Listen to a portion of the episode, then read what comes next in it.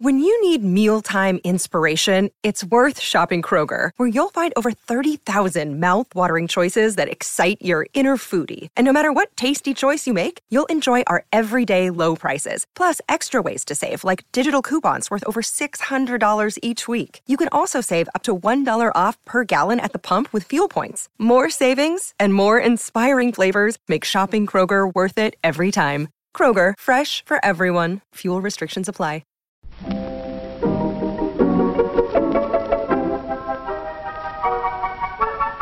Maybe it's just that you don't know how to use social courtesy. Oh, that's old-fashioned. Watch how Lizzie Post and Dan Post-Senning act as host and hostess. They know that courtesy means showing respect, thinking of the other person, real friendliness. Hello! And welcome to Awesome Etiquette, where we explore modern etiquette through the lens of consideration, respect, and honesty. On today's show, we take your questions on disclosing that you're bilingual, traveling with lingering concerns over COVID-19, friends who lock you into plans, and asking out-of-towners to get a hotel instead of staying with you. For Awesome Etiquette sustaining members, our question is about approaching your landlord without causing a conflict. Plus, your most excellent feedback, etiquette salute, and a postscript on going back to the movies. All that's coming up. Awesome Etiquette comes to you from the studios of our home offices in Vermont and is proud to be produced by the Emily Post Institute. I'm Lizzie Post. And I'm Dan Post-Senning. And because I know that you and I are on probably one of the most ambitious working deadlines we've ever been on. Yes. Working every night, which is very unusual for us. But our social lives at the same time, even with such work, are back. They're like back and filling up. You were telling me about all kinds of stuff on our pre-call today. And you've got a lot more people to be managing and considering than I do. What's it like? Like negotiating get-togethers and family events and vacation times and housing rentals and things like that again. It's tricky. There's family politics. There's just schedules. There's a very real desire among just about everybody in both Pooja and Mai's extended families to get together, to see each other. And we're into what we call the birthday season around here. Yeah, you guys have July is like a crazy birthday month for y'all. Every couple of weeks, there's a couple of birthdays. Yeah. And everybody wants to see everybody. And by the time we get all the different family members crisscrossing visits, if we're not careful, it ends up house guest this weekend, house guest next weekend, visit someone the weekend after that, house guest the following weekend, head to the place in Maine for the weekend after that. And that's just too much for me personally, not just post-pandemic, but I was going to say, and never mind the fact that you actually work on Saturdays and Sundays. So that's like super, it like adds a whole other layer of complication to making that work, you know? Absolutely.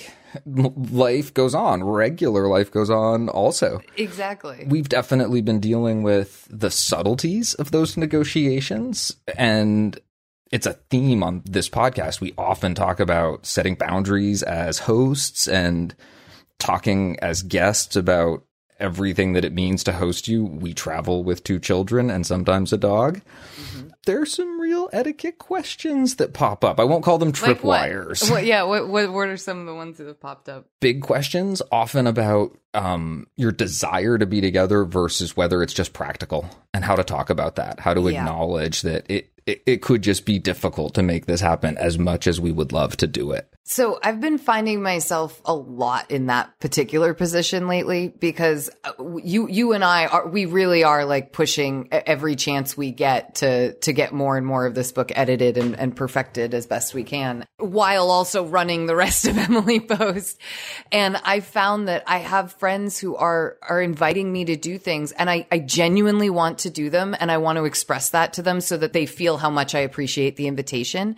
And I also have to very practically and realistically lay out that you and I sometimes have like just hiccups that can make one editing session or a podcast recording go much longer or get delayed or just something, you know, that throws it off, that can so easily eat up into get together or play date time. I feel like I'm constantly raising this little white flag of like, I am surrendering to not knowing what I'm going to be able to commit to right now, like, and having to communicate that to people well and graciously so that eventually the get together can happen, or you don't make someone feel like they keep asking you to do stuff and you keep saying you can't, you know? I really do. And while for me personally, it's a management question that would be true this summer, or I hope next summer or the summer after, I do think there is an added, it's post-pandemic, and there's a lot of sort of social desire that's built up. Yeah. And in this particular moment, there's a certain courtesy around acknowledging that as we satisfy it, and also being realistic about what's possible. You can't make up a year in a summer. No, you can't. That is a man, what a great line to end the intro in. You can't make up a year in a summer, but you can have a lot of fun along the way. Yes, you can. And that's the good etiquette. We keep saying yes. We say yes as much as we possibly can, because it is also just so nice. It's funny how much I feel like the magic words can help you here. You know, even if the magic word is something like, I'm so sorry, I won't be able to make it, you know, but using those magic words, like, I'm so grateful for the invitation, or we're so glad we could make this happen. You know, there's things like that. Okay. That last sentence didn't have a magic word in it, but you get the idea. No, the magic of words, not just magic words. There you go. Way to save me on that, cuz. No, I feel it. And as you were talking about the scenario you found yourself in of just the imposition of the work at times, and not feeling like you could say yes to everything, but wanting to say yes to as much as you can. Yeah. I was thinking to myself, the power of your words. If they could hear that the way we just heard it here, I think you'd be in pretty good shape. Well, Mr. Senning, with so much going on, do you think that we should answer some questions? I think we should. Let's do it.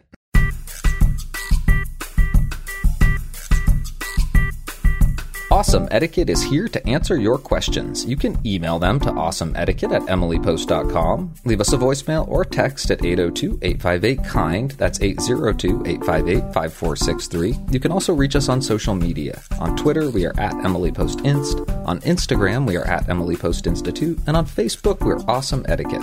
Just remember, use the hashtag Awesome Etiquette with your post so that we know you want your question on the show.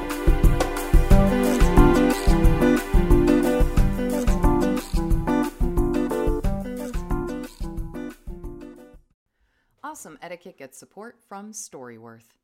There are some stories about your mom's life that you truly never get tired of hearing. From hilarious to heartfelt, tear-jerking to plot-twisting, Mom's retelling of the events always brings a bit of joy. Just in time for Mother's Day, we here at Awesome Etiquette found the perfect gift that can capture all of your mom's stories for your family forever. It's called StoryWorth. StoryWorth helps you preserve precious memories and stories from your mom or a mother figure in your life for years to come. Here's how it works. Each week, StoryWorth emails your loved one a thought-provoking question that you get to help pick. What was your first job? Who was your first crush? StoryWorth makes the writing process a breeze. All your loved one needs to do is to respond to the email prompt with a story. Long or short, it doesn't matter. I did this with my mom, and it was really, really rewarding. You'll be emailed a copy of your loved one's responses as they're submitted over the course of the year. You'll get to enjoy their retelling of the stories, some you probably already know, or maybe the ones that you're surprised by, you haven't heard before. After that year of fun discovery and reminiscing, StoryWorth compiles your loved one's stories and photos into a beautiful keepsake hardcover book that you'll be able to share and revisit for generations to come. You can even keep a copy of the book for yourself. Give all the moms in your life a unique, heartfelt gift that you all will cherish for years. StoryWorth. Right now, save $10 on your first purchase when you go to storyworth.com/manners. That's StoryWorth, StoryWorth storth.com/manners, it's manners with an S, to save $10 on your first purchase. And now, back to our show. Our first question is titled, Secretly Speaks Spanish. Hi, Lizzie and Dan. I have a recurring etiquette dilemma regarding languages. When I was first learning Spanish, I liked to try out my Spanish when I met native speakers here in the U.S. I think this was often welcome because of my youthful enthusiasm for the language. Years later, I now work as a Spanish-English interpreter, and I still love Spanish, but my relationship to it is more practical, and I'm no longer in that honeymoon phase. Instead of speaking Spanish to every Spanish speaker I meet, I usually start with English for several reasons, such as, 1, it's hard to know who is a native speaker who misses their home country and who is a heritage speaker who grew up speaking English, with whom it may be more of a faux pas to break out the Spanish. 2, it feels more inclusive to address someone in English, showing respect for the English language skills they have acquired. Addressing someone in Spanish can make it feel like I'm treating them as though they were different or assuming they don't understand English. I also used to teach English as a second language, so I'm conscious of wanting to allow people to practice their English. That brings me to my etiquette question. I have some casual acquaintances in the salsa dance community who don't even know that I speak Spanish. There is one man, for instance, who has a beginner English level. He seemed proud of himself when he gave me driving directions in English one day, so I did not want to tell him that he went to unnecessary effort, and I chose to let him think of me as an English speaker. When we see each other in dance class, we don't talk very much. But if there's anything to say, it feels nicer to use English with him. At what point does it become dishonest not to disclose that I speak Spanish? I could picture someone being miffed if they found out after several years of being around each other that I could speak Spanish the whole time. Of course, if I start overhearing something that I shouldn't, I will tell people that I speak Spanish and understand what they are saying.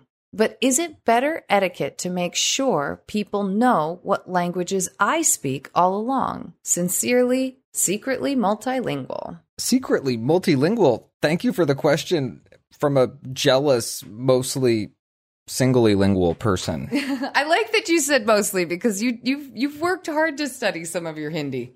And I'm even a little bit better at French probably than I am at Hindi, but I can't really claim to be conversational with either of them. I can hack my way through, and I so appreciate people who can speak two languages and who are navigating all the richness that that presents. So thank you for the question, and also thank you for mapping out how your approach to this has changed over the course of a lifetime. Yeah. I really appreciated hearing that, and I think about the youthful enthusiasm that I approach some things with and how it did set me up for success in those things. And that I sometimes wonder if I could accomplish the same things in the same ways now. And I think that the reality is I probably couldn't. And I also like the reality of that being paired with the description of why you've decided to approach it the way you've approached it now, why you start with English and why that makes sense to you in your current place in life and with the people that you're interacting with.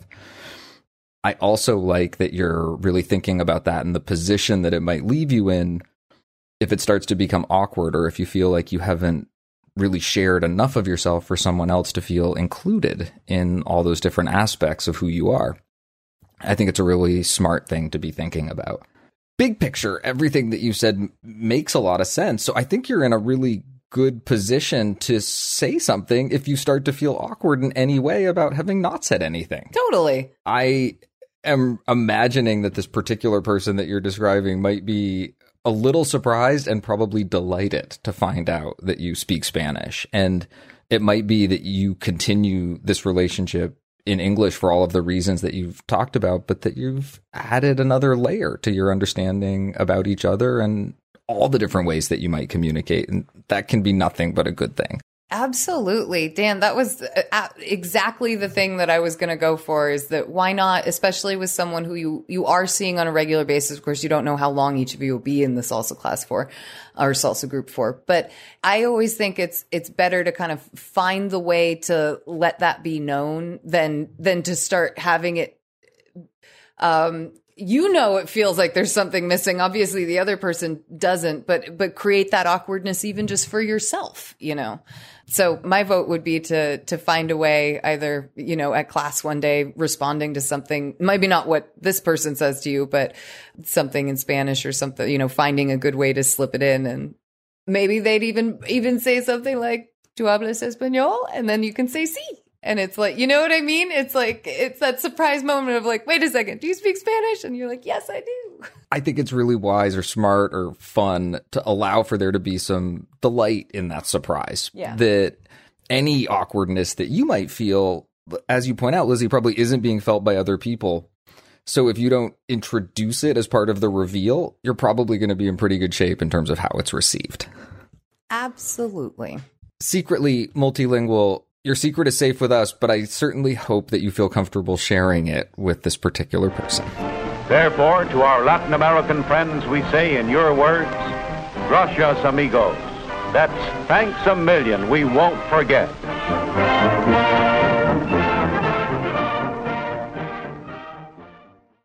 Our next question is called Let's Talk Travel. Dear Lizzie and Dan, I'm hoping you can help me with a social and travel-related question. Is this really happening? With a wavy smiley face emoji. Later this summer, I am planning on traveling with my husband and my 2 small children to the Midwest to visit my family. Woohoo! We haven't been back in quite some time, and a lot of life has happened since my last visit. 6 babies have been born since the start of the pandemic, including my own 6-month-old baby boy, so there is a lot to celebrate. Congratulations! I found out earlier today that one of my cousins is currently battling COVID. It was, of course, saddening to hear this news, and I was also surprised since I was under the impression that she had been vaccinated. I have come to the realization that perhaps I have made some assumptions around vaccinations that are perhaps not true for various family members. I am hoping you can help me move forward as I plan to broach this subject before my visit. I am planning on sending a big group family text message. These are common in our family. A couple of weeks before our trip, saying something along these lines. Hey everyone, we are so excited to be home for a visit here in a couple of weeks, and we can't wait to see you. We have missed you all so very much. We wanted to reach out and let you know that husband's name and I have both been vaccinated, but of course the kids have not. We are comfortable spending time indoors with vaccinated adults and their kids, but would like to remain outdoors with those who have not been vaccinated. Husband, preschool daughter, and myself will all wear masks when traveling via airplane and in airports. If gathering right now doesn't feel like the right choice for you, we want you to know we completely understand and respect that decision. Please reach out in a private message if you would like to chat more about this topic. See you in a couple of weeks. Okay, so do you feel like this type of message is appropriate? Is there anything about the content or medium that you would advise against? I would love your guidance. Thank you for all that you do. Your conversations every week are so precious to me. West Coast Mama. West Coast Mama, A plus sample script here. I like minimal edits in my own head. I mean, I'm talking things like I might say, if you want to chat more about this instead of this topic, you know what I mean? But like, that's what I mean when I say minimal edits. It's because we're in the editing zone on this book. I think that what I love about this, Dan, is that West Coast Mama states how her family is going to work with this and what their situation is and how they're going to sort of behave, frankly, they're going to handle the situation. One of the only, and I don't know whether you'd be comfortable with this or not, one of the only edits I could think of was the idea about, or we'll be wearing masks inside with unvaccinated people. I don't know if that's something you're doing. I know here in Vermont that around unvaccinated people, a lot of parents are choosing to still wear masks indoors. That way they can have the interaction indoors, but like you've still got the mask on and you're still practicing some social distancing inside. It can make these types of gatherings where you've got a lot of family and a lot of people. And it might, I could see a moment, Dan, where it's hard to be outside. Maybe it starts raining or something like that. And either making a decision that your family's going to have to leave if that's the case, or that the masks on inside would be comfortable is just something to consider. I don't necessarily think it's something you have to add to this. I really do think that West Coast Mama's sample script is like pretty much good to go as is. Yeah. I agree. I think the script is really solid. My only thought as I was reading it was about the medium, which West Coast Mama also asks about. And what do you think? I was thinking to myself, big picture, I think discussions around mask wearing, planning these visits, there are enough subtleties like the one that you just brought up, for example, that might complicate or make a text that's already a long text even longer and maybe harder for people to understand. Mm-hmm. That some of those subtleties, the reality of them makes me want to allow for more communication. Mm-hmm. So I would be thinking about either the follow-up phone call or the particular members of the family who might not be as good at reading a text all the way through and really parsing all of the particular parts if I was wanting to be sure that people understood. Mm-hmm.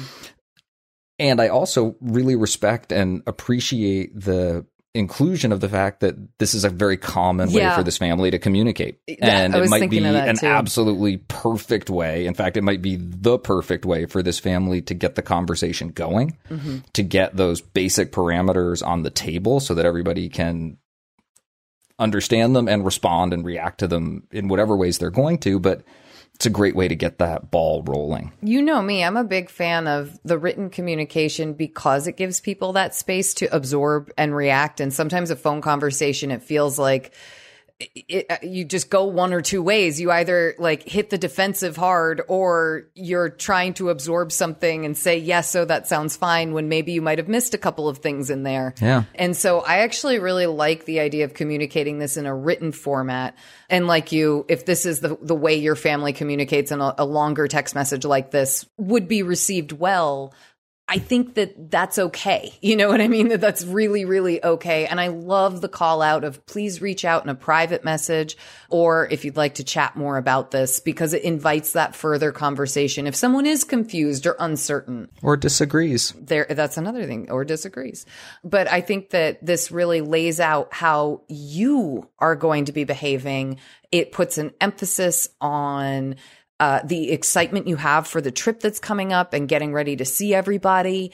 And I don't get a heavy sense of any kind of judgment from it, because I feel like I just feel like you're like West Coast Mama. I feel like you're just telling me, us, the audience, your family, who exactly what your MO is going to be. And it feels really comfortable reading it. West Coast Mama, we really appreciate your sending in this question, sharing those thoughts. And to the extent that we've added anything, we hope that our answer helps. We also hope that the trip goes really well this summer and that you get to enjoy some great time with your family. Woohoo for travel! Our progress in the freedom of movement from place to place.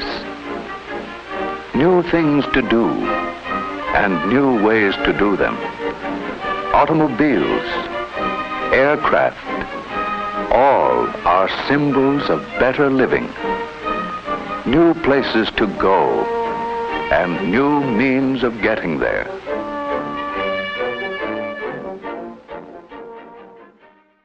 Our next question is titled, A Pickle with Plans. Hi, Lizzie and Dan. I love your show. I have a question about how to not be a flaky friend, but still keep some flexibility in my free time. During the pandemic, I became closer to a friend in my bubble. She and her husband were just about the only people I felt safe seeing occasionally in person. Now that things are opening back up, though, I would like to spend my weekends with other friends or family. However, this friend keeps locking me into plans. I sometimes babysit on Saturday nights, and this friend will usually text a week or more in advance to see if I have to babysit the following Saturday. And if the answer is no, she will then assume we are hanging out by default. She will often even check in a couple times during the week to make sure we are still on. It makes me feel trapped. If other friends or family invite me to do something, I often have to decline, even though I would love to see them, because I am committed already to the friend who asked me first. Though I am in my 30s, I have been tempted to revert to a flaky teenager tactic and claim something came up in order to get together with a different group of friends instead, or even just stay home on my couch. I don't want to be a flaky friend or hurt their feelings. I do value this friendship. I just don't want to be locked into plans every free weekend I have. Even if I manage to say no or maybe, she will text several times during the week to see if anything has changed. I don't seem to have this problem with any other people. It's the way this particular friend phrases the question that somehow makes me feel cornered. Do you have sample language or guidelines for how to nicely say, I don't want to be locked into plans with you? Is it better to ask people if they want to do something before asking if they are free and extracting a commitment? Or am I overthinking this way too much? Anonymous. Oh, Anonymous. I don't think you're overthinking this too much at all. Although I hope that we can offer you some comfort and maybe a way to think about it that will be helpful. I think it's actually really smart to think about how you both modify the way that you interact with someone, but also to think about the way you communicate with someone. And I want to give some broad advice that it's absolutely okay to say no.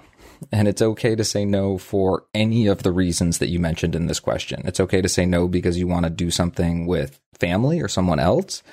It's okay to say no because you want to leave that time open to see what else develops. And it's okay to say no because you just want to keep that time open as time that you can count on as time for you.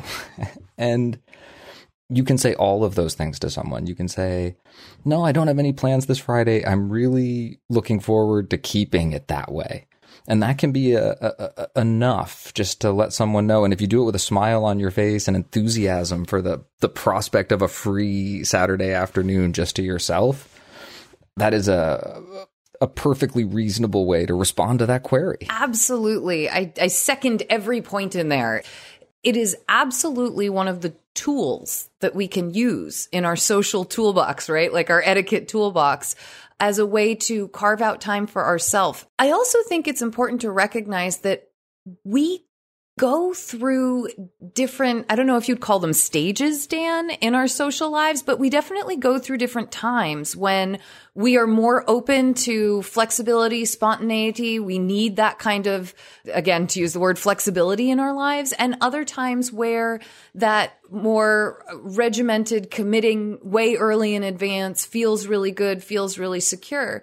And I think it's really reasonable to have those situations change. I know that 3 months ago, I certainly wasn't telling my friends all of the, hey guys, I really want to see you. Thank you so much for the invite. I may or may not be able to come. If that doesn't work for you, I totally understand. But if I could, I'd love to, give you a call an hour beforehand. I mean, it sounds awful when I say it in my head, but because I've been able to communicate to my friends where I'm at in terms of making social plans and how I'm able to accommodate that into my life, it's something that they can then work with. Obviously, we add the polite layer to it, so it's not just like, oh my gosh, leave me alone. You know what I mean? But I am a little curious about what you would do, Dan, when it comes to the repeated requests. I tend to take the road of I'm confident saying no or repeating the same message in a friendly way over and over. But I know sometimes that can get trying for people. It really can. And I also think it's the control that you have. Yeah, it's the thing to do. The best possible answer. You say no. And if you have to say no again, you say no again. And when she calls and says, hey, I'm wondering if anything's changed. No, still really looking forward to that Saturday afternoon to myself. And without the cheeky tone that I just lent it. Totally. But you stay consistent with that. And sometimes that's also the way someone needs to be communicated with. They need to hear something a couple of times before it really registers. And that might be a communication style learning that happens in this friendship so that it can continue. And I think for that to really happen, for that to be true, it's important that you don't feel trapped or pressured in this relationship. Changing that communication style as conditions and situations change, I think is going to be really important. And no one wants to feel pitied, and I don't think that's what's going on here or that they're hung out with because someone feels pressured to do that. Mm-hmm. That's just not good ground for that friendship to grow on. Mm-hmm. So I think being honest with yourself about that feeling and working to change it is good for everybody here. As a final thought, Dan, what do you think about the idea of addressing the sort of change in social structure, these had been people that you had been only hanging out with, you know, where they, like this person was your one person you would really extend to, or one couple you would really extend to during the pandemic. And now you're really wanting to branch out, be with other people, take time for yourself. Do you think that in the communication of like things are changing, that you would address that, or would you just leave it out of it? I think that's a great question, and it probably really depends on the nature of that conversation. Mm-hmm. If it sounds like a reason or an excuse for creating distance or pushing someone away, it might not be received so well. Mm-hmm. But if it's coming up quite naturally and it's explaining something that people feel good about and understand, I think it could go a long way to helping someone understand why there maybe is a little more space in the relationship, or just being explicit about the fact or the reality that conditions are changing. So the nature of your relationship, the consistency with which you were able to spend time together is also changing.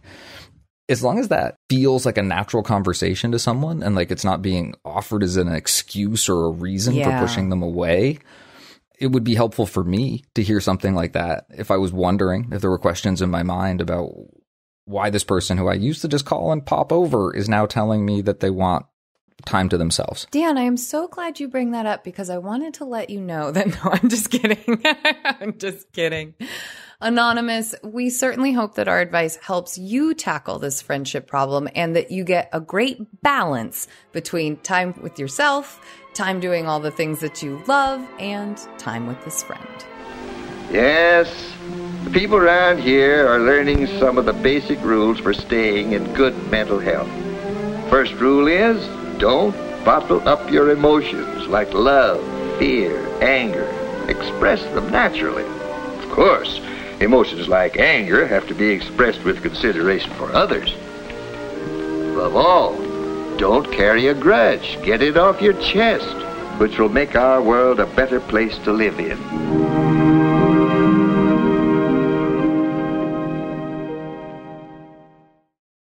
Our next question is about kids and coronavirus.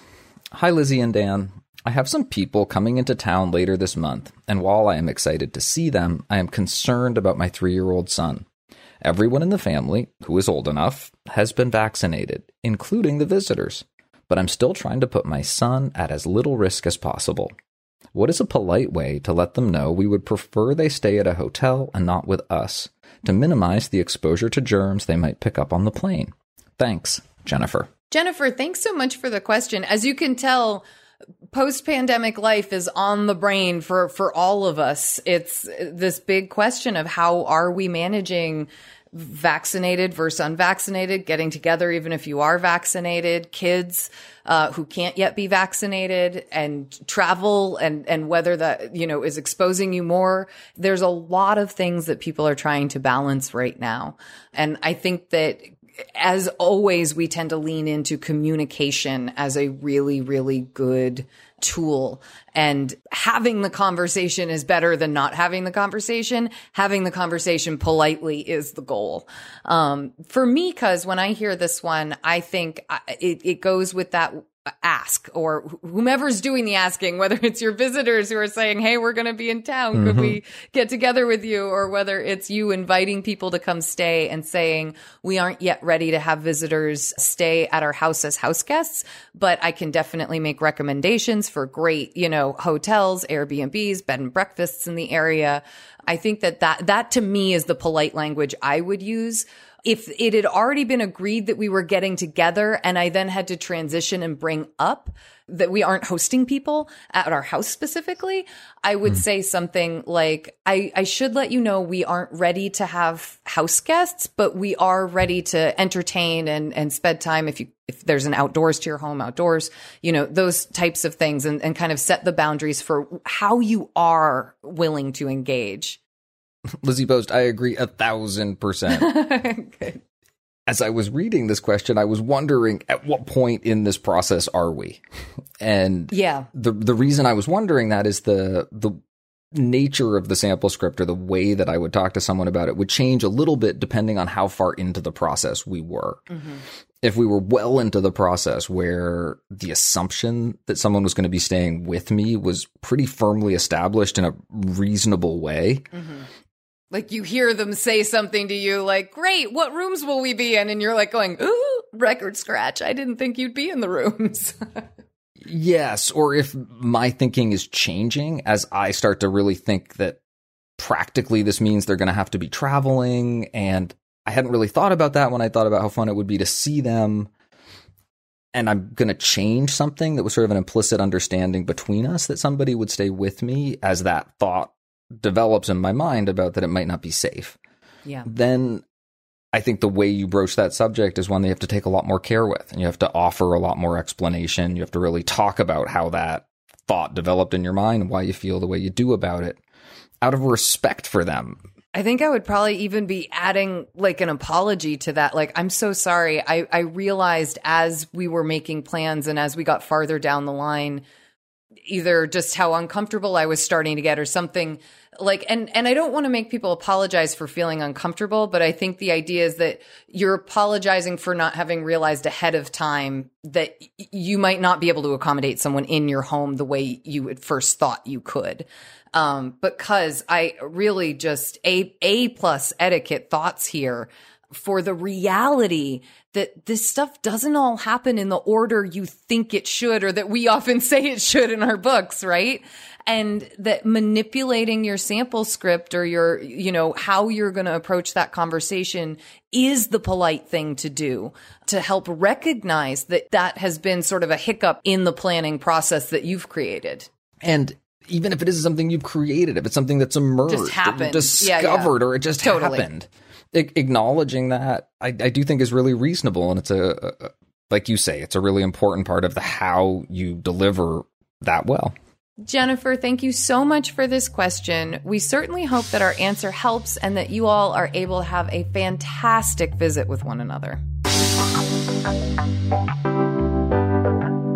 Thank you for your questions. Please send us updates or feedback on our answers to awesomeetiquette@emilypost.com. You can leave a voicemail or text at 802-858-KIND. That's 802-858-5463. Or reach us on social media. On Twitter, we are at @EmilyPostInst. On Instagram, we are at @EmilyPostInstitute. And on Facebook, we're Awesome Etiquette. Just remember to use the hashtag #AwesomeEtiquette with your social media post so that we know you want your question on the show.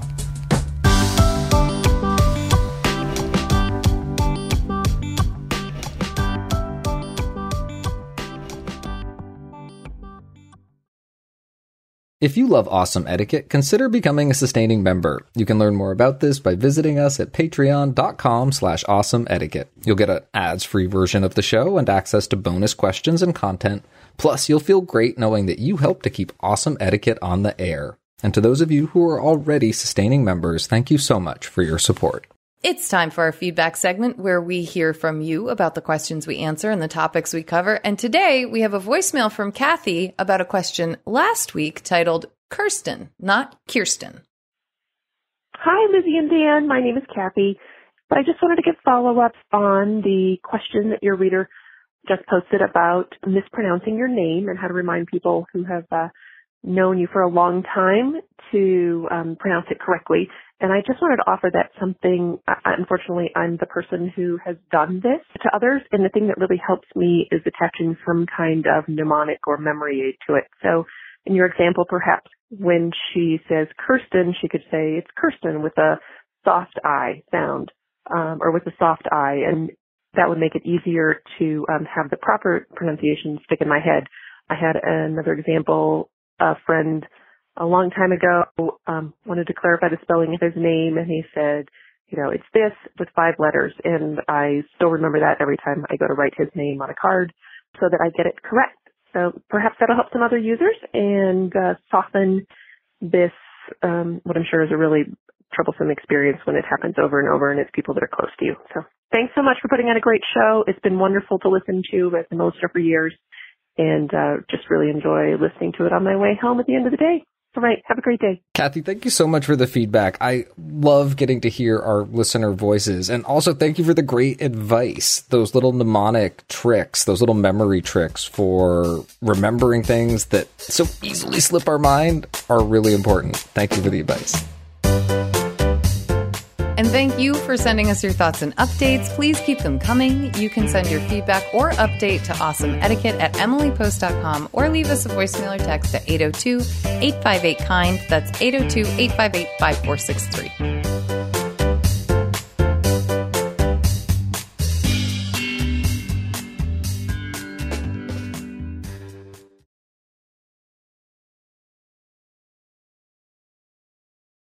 It's time for our Postscript segment where we dive deeper into a topic of etiquette.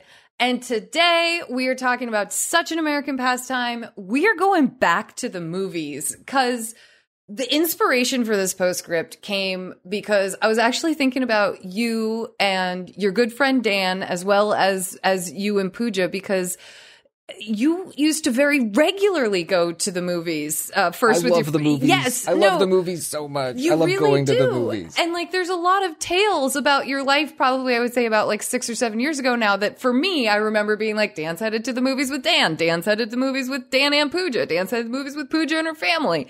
And it's such a great tradition to go do. Seeing something up on the big screen is so incredibly fantastic. I'm a big fan of movie theater popcorn, but it reminded me of this thing that we just, I mean, I know we all recognize we haven't been going to the movies this year, but like that we really haven't done and that you in your life really haven't done. So I've got to ask, are you guys looking to get back to the movies and do you remember the etiquette of how to do it? As soon as humanly possible. And yes. Good. The movie theater is one of the last great public spaces in American life. A lot of people are familiar with the concept of bowling alone and the idea that the civic centers and community centers in American life are something that people are struggling to maintain.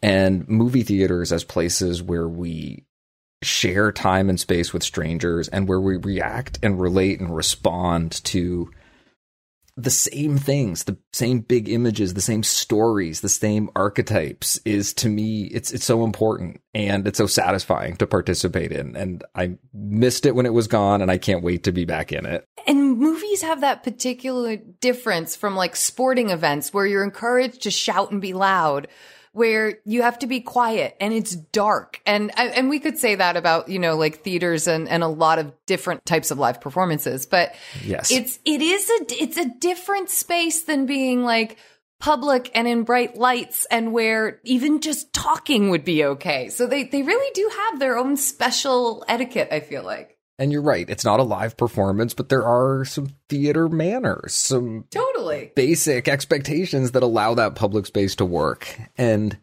I am not too titchy about it. You talk about the quiet and obviously a movie like A Quiet Place, part of the way it functions is the silence and the anticipation that builds in the theater with everyone quiet. The darkness around you. I'll never forget the experience of seeing There's Something About Mary for the first time at a theater that was absolutely packed and just the laughter that rolled through that theater for 2 hours and sharing that experience of just laughing so hard with so many people. Yeah, totally. It was incredible. It was one of my favorite experiences. So silly. Thank you, Ben Stiller. So it's not that there's a particular, it's got to be this way or it's got to be that way, but there is some sense of identifying and conforming to the expectations of the people that you're there to see the movie with and to enjoy. Of good movie theater behavior. So what are some of our best tips for our best behavior at the movie theater? The first one sounds almost quaint at this point, but believe it or not, 12 years ago when I was writing an early digital manners book, this was a hot topic and it was just turn your cell phone off. Remember to silence it at a movie. The elaboration on that point was that the texting substitution isn't okay. The glowing screen is distracting for people in much the same way hearing half a conversation can be. So emphasizing the silencing of phones, the turning off of phones, and also thinking about the way the whole idea of an etiquette, a little sign that told you to behave, had developed to the point where on the screen before a movie, you would get little etiquettes, little tips, quiet please, silence phones. You do, you get behavior tips. Throw your trash in the trash receptacle when the movie's over, another etiquette point we're going to talk about in a second. But the current example of etiquettes in our world are those little signs that we see before movies. Because you mentioned it a little bit earlier, but the idea that movie theaters aren't only silence, right? You're allowed to laugh when it's funny. You're allowed to gasp when it's shocking. You might even scream if it's scary. Cheer or applaud, at the end. But for the most part, when it's general conversation going on screen, we keep our conversation to ourselves and maybe a quiet whisper or something. But this isn't the time to like elaborate with great thought to the date who's next to you or something like that. This is really a time to enjoy what's happening up on the screen. Thank you for making that point more clearly than I did. There is a general expectation of quiet that allows you to intelligently break those rules with laughter, crying, applause, and not be that obnoxious person in the theater who's distracting everyone else. You know, because there's also noises that don't necessarily come from our mouths, right? But it's the food wrappers, the candy that we're eating or diving into, or a slurp of a soda, you know, at the bottom when you're trying to get everything out. And those are noises you want to be really, really aware of too. Try and pick things that are going to be quiet. Try not to get that last tiny droplet from the drink that you've got. I used to have a theater instructor that would act out someone opening hard candy wrapped in cellophane as slowly as humanly possible at the quietest possible moment in a show. I bet you could hear it. Oh, it was phenomenal and so agonizing. And everyone appreciates that moment where, you know, someone munching on popcorn in one circumstance, it's just sort of nothing. It's delightful. They're just crunching away. Totally. And then another moment, you're sitting one row back, and all you can think is, crinkle, "Is this ever going to stop? Crinkle, crinkle, is this crinkle, ever going to stop? Crinkle, crinkle, crinkle, crinkle." Another thing that comes with that food, and this is really as much a courtesy to the establishment and the people that work there as it is to your fellow theater goers, although it's a courtesy to them as well. Making a little bit of an effort to clean up after yourself is a really important part of enjoying that food in a public place. I won't belabor the point. Because this next point, I gotta say, I have never experienced this in a movie theater, but you've either heard about it or experienced it, and that's laser pointers. Do people really get obnoxious with laser pointers?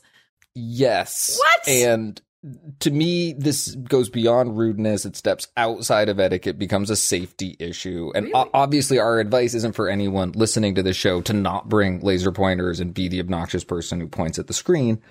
The advice is if there is someone who's behaving so badly that what they're doing is a disruption, that the etiquette advice, the smart thing to do is to find an usher, find someone who works at the theater, someone who has the authority or the standing to deal with something like that, and you let them handle it. So if there is something that's really distracting from the show, that's a problem, rather than try to handle it yourself or confront somebody about it, there are people who have the standing to do it, and I would encourage you to lean on them and let them do that. Because even with all the don'ts in this list, I am so excited for the next big blockbuster. I don't even know what it's going to be. I don't even know what's on the horizon. I'm hoping it's something with a superhero or action, or I don't even know what I want. I just want to be in an air-conditioned, dark room with a whole bunch of strangers watching such a great film. Cuz, can I get you anything while I run to the concession? Oh, definitely some Raisinets. Twizzlers, popcorn, yes. Raisinets. Yes. Get them all. Buy the lot. We're celebrating the return to the movie theater. I hope I see you there. Those are some of the important ways we help keep our room quiet. Thank you, children. Now, let's get back to work. We like to end our show on a high note, so we turn to you to hear about the good etiquette you're seeing and experiencing, and that can come in so many forms. Today, we have a salute from Julie. Dear Awesome Etiquette team, thank you so much for a great podcast. I look forward to my email every Monday from Patreon announcing the release of this week's episode. I would like to give an etiquette salute to the team at issasalazar.com. Oh. Lizzie Post, can you remind all our visitors what that is? So Issa Salazar is a card producer who we worked with to do the Emily Post Garden Collection. This is actually a very exciting little salute. Yay! At least for our business as well. The salute continues. I recently purchased 2 boxed sets of note cards from the Emily Post Garden Collection. Not only are the cards gorgeous, beautiful designs on high-quality paper that make writing a joy, but the shipping process was incredibly fast, and my order came with a few unexpected freebies and a handwritten message on the invoice. Clearly, Issa Salazar is a great fit for the creation of Emily Post products, as they treat their customers with consideration, respect, and honesty. Well done. Warm regards, Julie S. Oh, Julie, thank you so much. This is like...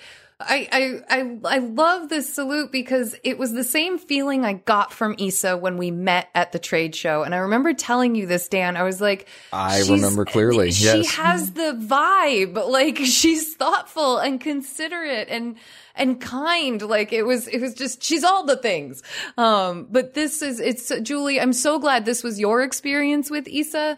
It's certainly been our experience with her. I'm very glad that you're enjoying the garden collection set that you got. But more importantly, I'm just so glad that feeling came through the business partner that we were working with on this collection. That was just, it really is, it is her, it is her nature, it's who she is at heart. Included with this was a very cute little picture of the thank you with the signature, and it's just, it's really, really lovely. Thank you so much for this salute, Julie, and thank you, Issa, for being you.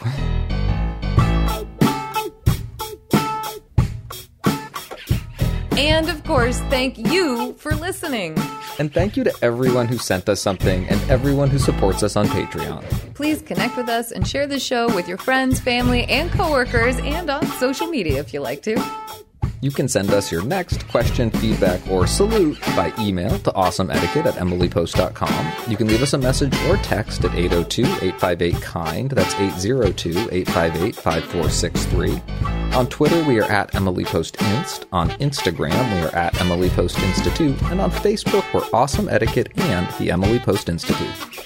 Please consider becoming a sustaining member by visiting us at patreon.com/awesomeetiquette. You can also subscribe to the ads version of our show on Spotify or your favorite podcast app, and please consider leaving us a review. It helps our show ranking, which helps more people find Awesome Etiquette, which is awesome. Our show is edited by Chris Albertine and assistant produced by Bridget Dowd. Thanks Chris and Bridget.